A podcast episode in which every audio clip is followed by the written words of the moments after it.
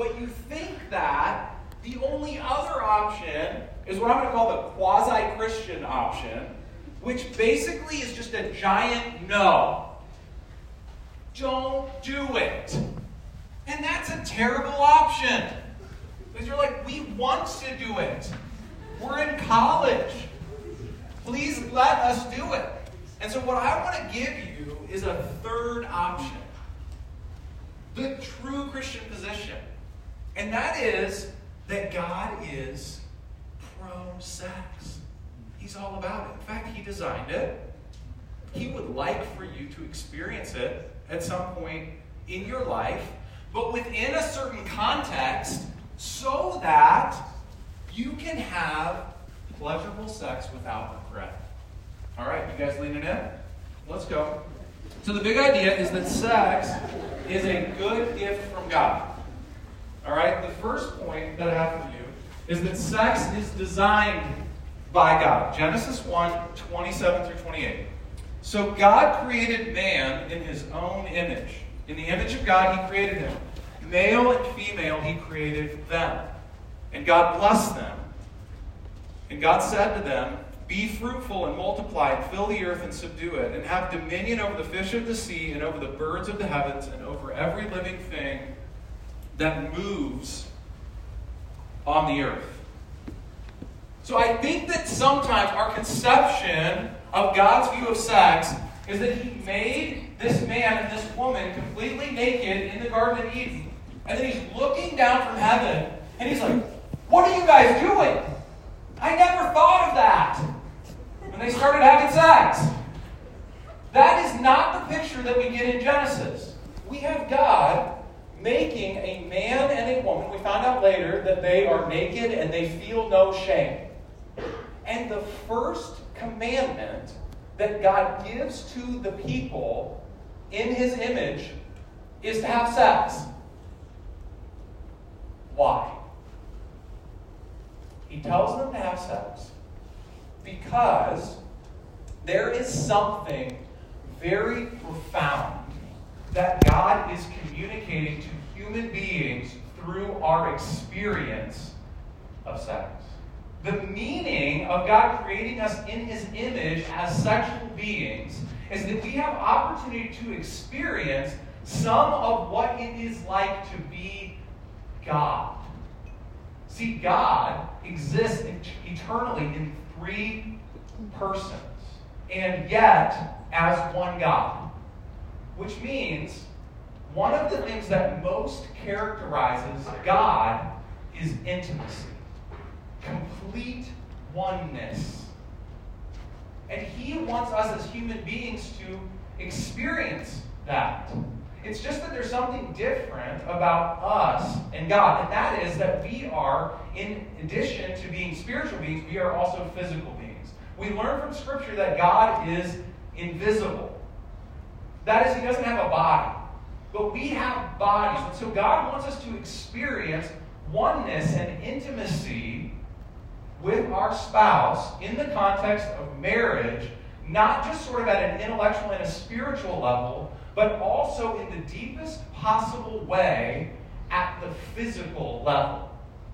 So, part of what it means to image God is to be a sexual being and to express that in marriage.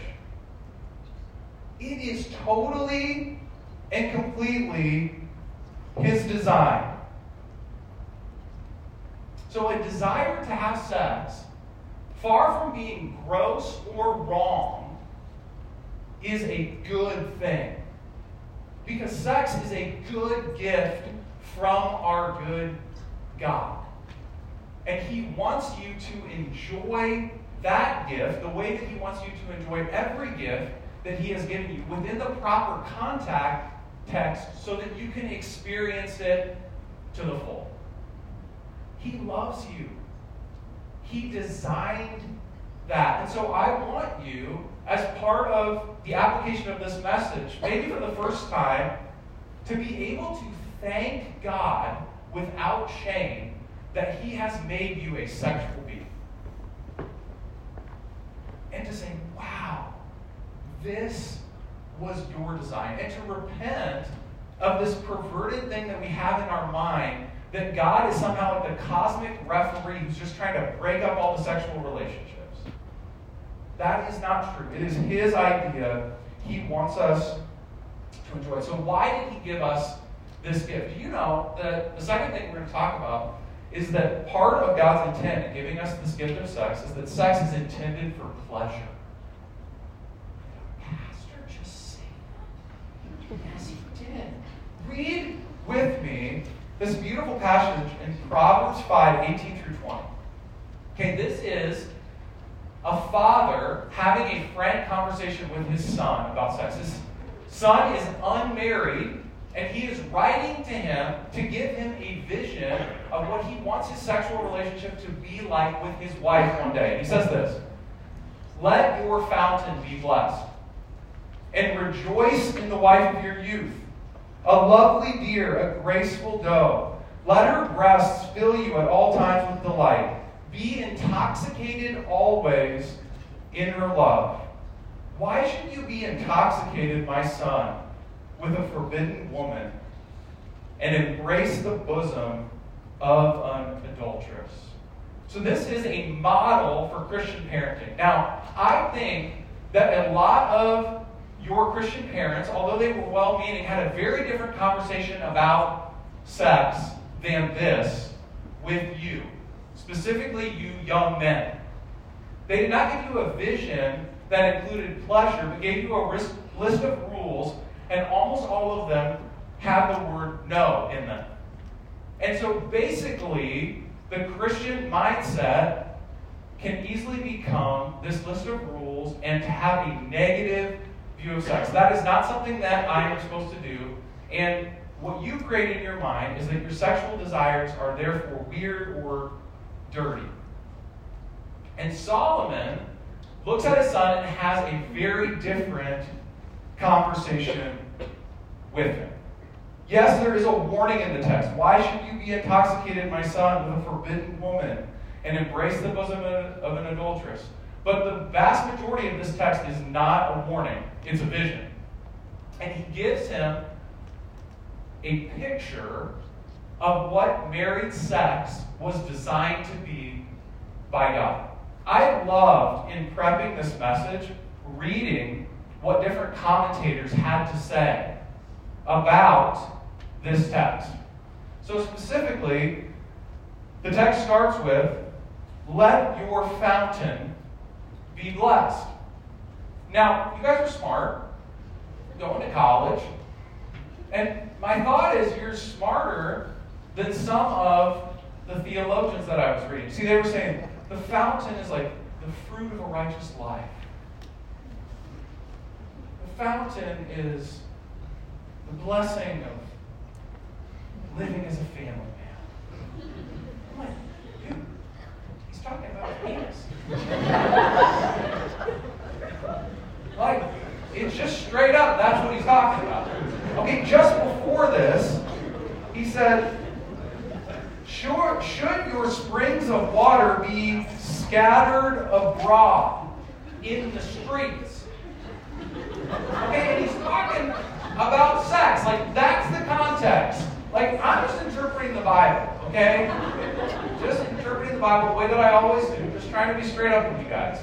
He's saying, listen, water is a scarce resource in that day. Okay, son, here's the thing. Do you just take the precious resource in your house as water and do you just go around just throw it into the streets? No, you don't go throw it in the streets. Here's what he's saying. Your sexuality is a precious resource. Your semen, I said semen, is a precious thing. And you shouldn't just go squirt that stuff the end That's what he's saying. That is literally what he's saying. He's saying you should save that for your wife. Don't go taking your fountain anywhere you want to take it. Keep it at home. Why? Look what he says. He says, Let your fountain be blessed, and rejoice in the wife of your youth. Okay, saying, here's, here's the thing. That girl that you married, or that you will marry, she is precious. And there was a time when you were in that dating phase of your relationship, you were in that intoxication phase of your relationship where she was the only girl that you wanted. And I want you to think about her like that and value her in that way for your entire life. Because, and he uses a you know, culturally appropriate way, this, it was not the way we would describe women, but I'm sure this was beautiful to his son. He describes her as a lovely deer, a graceful doe. And then here's what he says Let her breasts fill you at all times with delight. See, here's what I want for you, son. Like the very thing that you want, the reason that you're looking at all these different girls and you're tempted to have sex with them is because you like their boobs. He's saying, I want that same thing for you, but don't go grabbing all of them. Wait for your wife. Wait for your wife. And then here's what I want you to experience in sexual intimacy with your wife be intoxicated with love. Get drunk on that girl. Like, enjoy yourself. Spend a long time in that place and do everything that your heart desires to do with her, as long as she's up for it.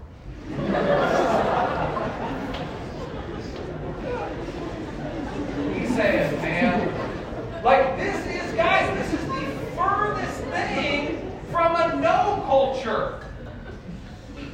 This is a father talking to his son and having this real talk with him about sex.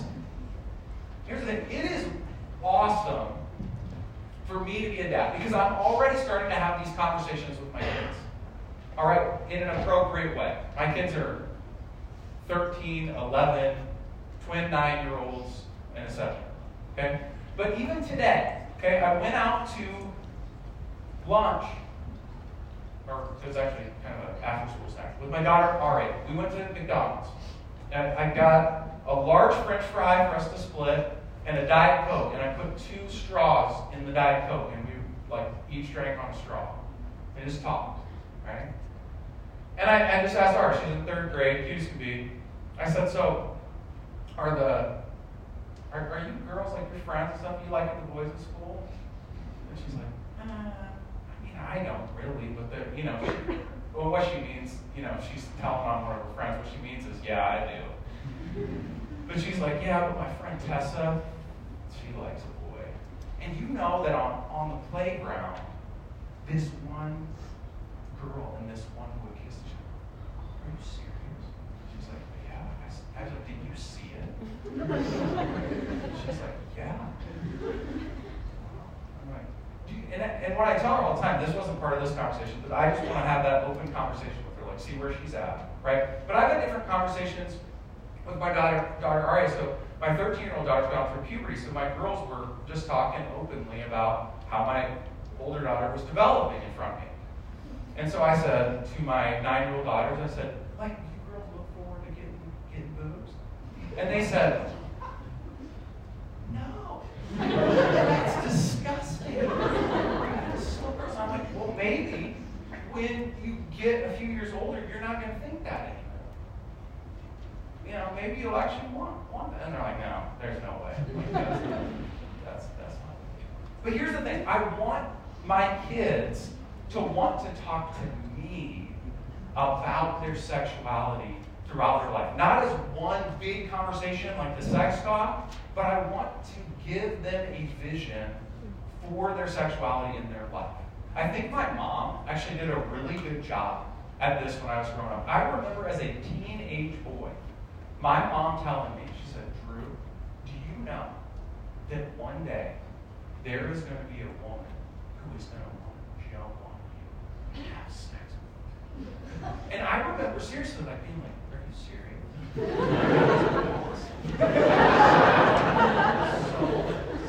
but what was she doing? She was doing the same thing that this good dad was good dad doing this? Why was my mom doing that? Why am I doing that for my kids in an age appropriate way? Because they want for their kids amazing sex without any regret. Do you see what Solomon says in the text? He wants his fountain to be blessed. Is he's saying, okay, you can experience intoxicating, enjoyable sex outside of the context of marriage. But those choices will not be blessed. They will lead to deep regret. And he's saying, This is what I want for you. I want sex without regret, pleasure without the baggage. Okay. Sex is designed by God, sex is intended for pleasure. And the third thing we see in 1 Corinthians 6 is that sex is a covenant renewal ceremony. Okay, look with me at verses 16 through 19 of 1 Corinthians 6. Or do you not know that he who is joined to a prostitute becomes one body with? For as it is written, the two will become one flesh. But he who is joined to the Lord becomes one spirit with him. Flee from sexual immorality. Every other sin a person commits is outside the body, but the sexually immoral person sins against his own body. Or do you not know that your body is a temple of the Holy Spirit within you, whom you have from God? You are not your own. You were bought with a price. So glorify God in your body. Okay, so Paul is writing this passage to a sexually disoriented pagan culture. They believe the same thing that our wider culture believes about sex. They thought that the purpose of sex was just self expression and pleasure. Homosexuality was normal in that culture, premarital sex was normal, and sex with prostitutes or adultery was also a normal practice in that culture. So people thought basically sex is just a recreational activity where I satisfy my sexual desires, where I express myself and then I move on, which is the same thing that our culture believes. Paul says, in contrast to that, if you are sexually immoral, you become one with that person, whoever it is. So you can say, this is just a recreational activity, I just have sex with the person and then I move on. But Paul's saying, no one can actually do that. And that's because something deeply spiritual is happening whenever you engage in sexual activity with someone. You are saying to them what is actually a lie. That is, I am 100% committed to. God designed sex to be a covenant renewal ceremony in this sense. You are meant to get married, say vows to your spouse, and one of those vows will be, Never will I leave you, never will I forsake you. And then you will say, Till death do us part. So you make this commitment and then you have sex, and what you're doing in sex is you're renewing your vows every time you do it. You're saying to your spouse, See, I'm giving myself to you again. Never will I leave you. Never will I forsake you. Again, again, again, throughout your entire marriage. Through every season of your life, God has meant for sex to not be self expression, but self donation. I'm giving myself to you again. My body, soul, spirit, finances, forgiveness, everything. So when you have sex outside of the context of marriage, you are saying to that person, I give myself to you fully with your body. And then you're walking away and you're going back to your life. And in some cases, you're never seeing that person again.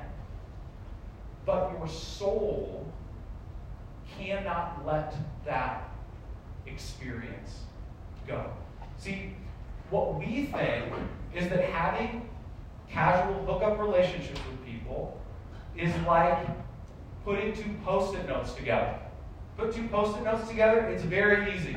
You can just pull them right back apart. So you come together, you have sex, you pull the post it notes apart, no harm. Like neither post it note affected the other one's shape at all. They just came together, pull them right apart.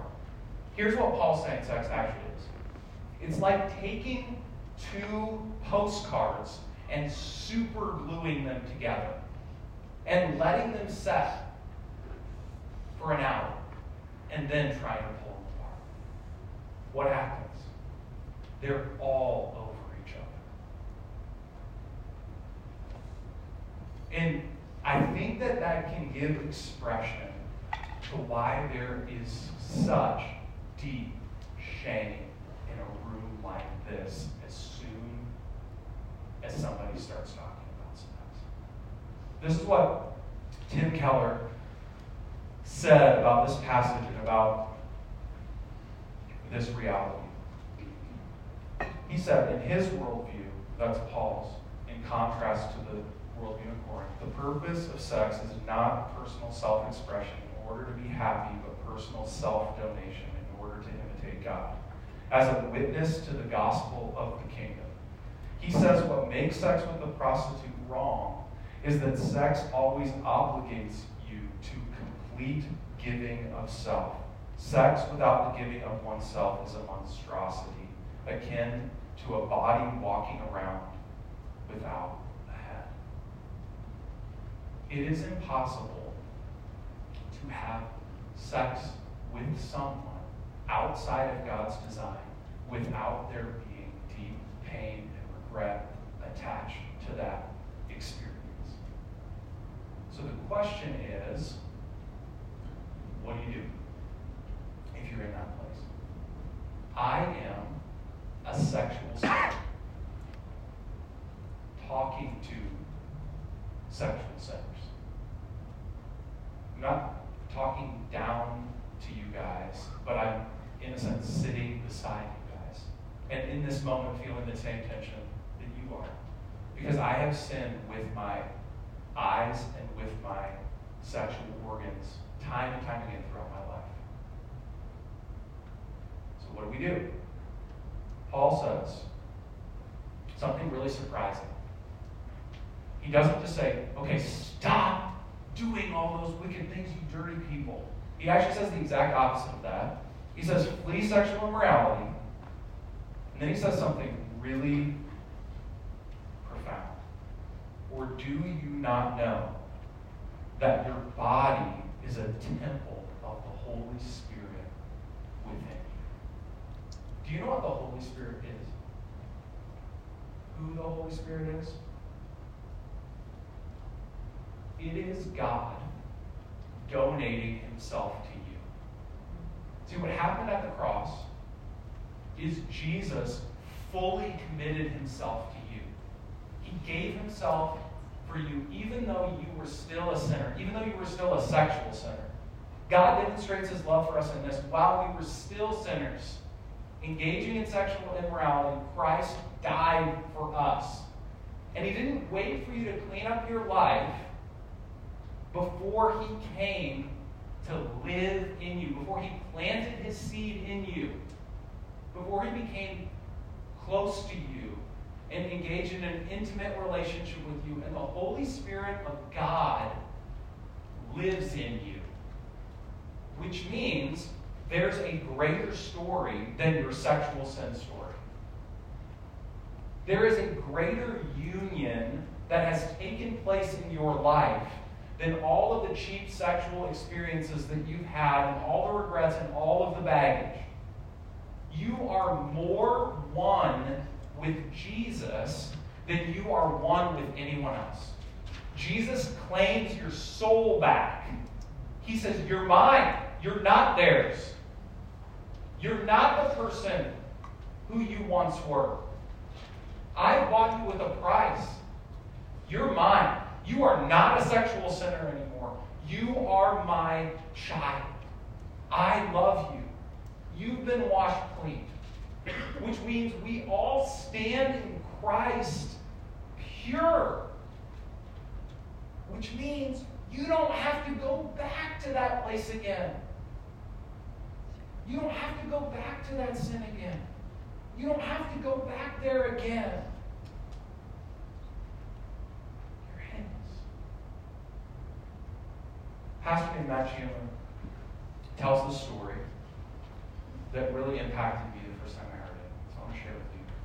He was 19 years old, and he was at a large Christian conference. He had just come to know Jesus.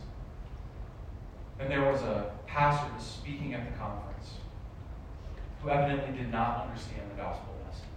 And the pastor was giving a message on sex, and he drove home the point that anything outside of God's design was sexual immorality. And as an illustration, he took a rose and he passed it around this entire auditorium of people. And he waited for that rose to come back up onto the stage with him. And he said, This is like so many of you that have committed so much sexual immorality and done so many awful things. And he said, Who would want this rose? And that's where he left the message. And Matt Chandler was in the crowd, 19 years old. And he said, everything in him wanted to yell, Jesus wants the rose. Jesus wants the rose. See, the gospel message, the message of Christianity is not you're dirty, so clean yourself up. You're messed up, or you have messed up, and there's no hope for you. It's that in your brokenness, Jesus wants you. He cleans you up. And here's what he wants to do He wants to give you so much self confidence, so much belief that you are fearfully and wonderfully made by Him that you are created in his image and after his likeness, and that he loves you, that you no longer need any man or any woman's approval. And in that place, you are ready to give yourself in marriage to somebody else. See, if you're waiting for sex to satisfy your heart, it never will, even in marriage. But if Jesus has satisfied your soul and is satisfying your soul, then you can give yourself to someone else and they can give your, themselves to you without any reservation. And that's God's design. He wants two whole people giving themselves sexually one another, intoxicated by one another's love, because they have been loved by Jesus and He's shown them how to do that. Let's pray that that would be the case. God, I know my own sexual brokenness more than I know anyone else's in this room. And I think that for me, it comes down to believing that I am a better God than you are. That I understand what is good for me better than you understand what is good for me. And so thank you for showing us once again in your word that you are not holding anything back for us. That you want what's best for us. That you want our, our sexual futures to be blessed. You want us to enjoy the good gifts that you have given us. But, God, we need healing. And I'm asking that you would come into this room, specifically just people that are, are cloaked with shame and keep running back to sexual pleasure to try to fill that emptiness in themselves. Jesus, by your Holy Spirit, would you come Would you come as we worship you? Maybe people need to, to just kneel and just confess their sin. Maybe they need to confess it at campus group this week. Maybe they need to confess it to a friend, just get it off their chest. Maybe they need to confess it to you, God. But would you come into this room by your Spirit and would you heal us, God? We don't think that you're just a legend who used to change people's lives by your Spirit in the past, but we believe that you are alive, that you are here, and that you want to purify us. So, God, I, I invite you into this, this place. I just ask that people would experience the shame just lifting off of them, the joy flooding into them, your pleasure in them just overwhelming them, that they could walk out a new, confident person ready to pursue your design in all areas of their life, but especially in this area of sexuality. Pray that this would be a life changing moment for people where everything changes. I pray that people would break up with boyfriends, girlfriends that are, are leading them into immorality. Pray that people would make crazy choices, putting phone blockers on uh, to block out porn, and, and just that you would do something radical in people's lives, that they would be changed forever. That instead of brokenness, there would be the blessing that you promised. Pray this all in Jesus' name. Amen. And then we're going to worship together in response. I'm a sexual sinner too. I mean, we're there's so